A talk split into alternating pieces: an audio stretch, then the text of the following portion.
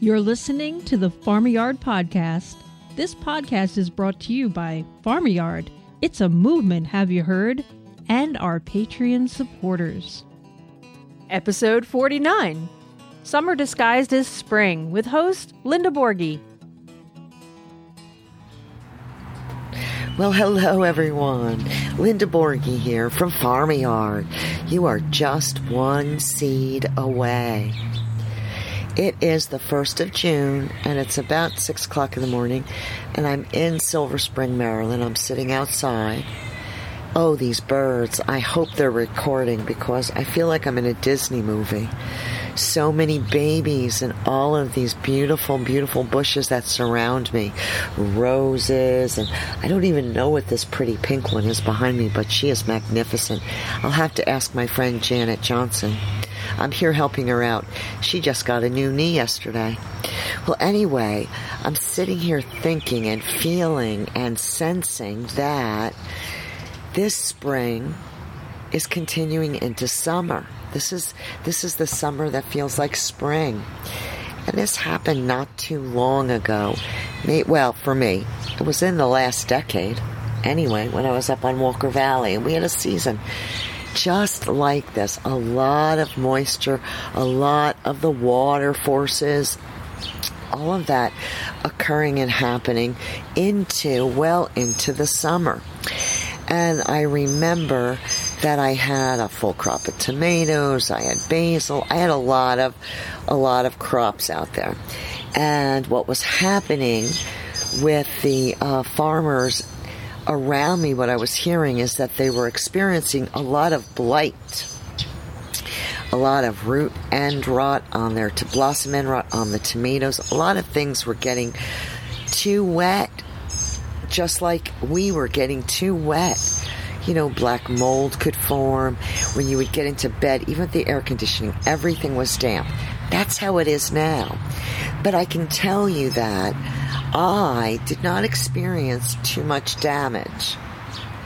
And this is what I attribute it to.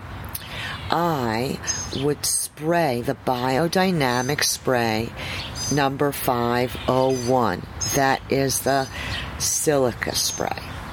And at that time, I was farming a half an acre, but I did have a 100 gallon Vortex brewer and a tractor and a Bertha Orchard sprayer attached to my tractor. So I was spraying and spraying and spraying 501 whenever I felt like it. And um, I really attributed it to that particular biodynamic preparation. Now, as I've said in the past, I am not an expert in biodynamics. I really am not. But from the principles that I have grasped in my noodle brain, I just understood them the way that I needed to understand them. And it was really very honest and truth for me. It, there was no question as to why it wouldn't work. So, am I telling you that because I believed it would work, it worked? Well, I don't know. But either way, it didn't matter to me because it was functioning on a very high level. Now, I've studied an awful lot about thought forms and thoughts and, you know, gone all the way back to the beginning, the Vedas, the hymns of the Rig Vedas, you know?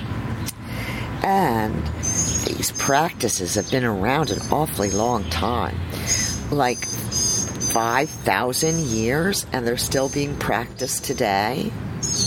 So I feel that going with that kind of uh, theories, you know, understanding them, you know, listening to them, watching them, reading about them, and understanding them in my own way has definitely excelled the process just like when I'm stirring by hand the biodynamic preparations for an hour, right?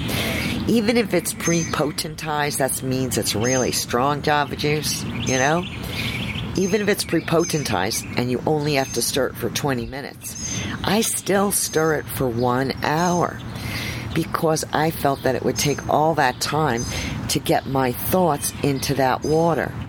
And the majority of the thoughts that I have is based on food and water, everyone, every day. Yep, food and water, everyone, every day. So I want to pump it into that water really good, you know, get it really saturated into every little molecule of that H2O. Yep. I want it. I want my thought forms to transform that water so that those thoughts will manifest in my physical reality. Uh huh. That's what I do. So, because this is the summer that feels like spring, take advantage of it and, you know, keep growing your kale and put in a little bit more lettuce and, you know, the things that enjoy the spring wet weather. And with the others, you know, contact Josephine Porter Institute in Woolwine, Virginia, and I'll give you the information, the link to contact them in the show notes, and get started spraying biodynamically. Yep. I tell you that it shifts energy.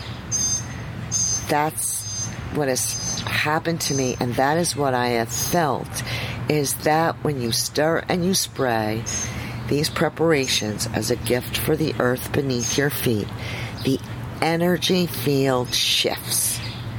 And I really think that if we could all do this, the, and, and could you imagine that whole energy field of everyone just shifting from the darkness to the light? Oh boy, that would really be heaven on earth. Yeah, Baruni. Well, that is all I have to say for today, my dear friends. Thank you very much for listening. I hope you're all benefiting greatly by listening to our podcast, our Farm-a-Yard podcast. Please do us a favor.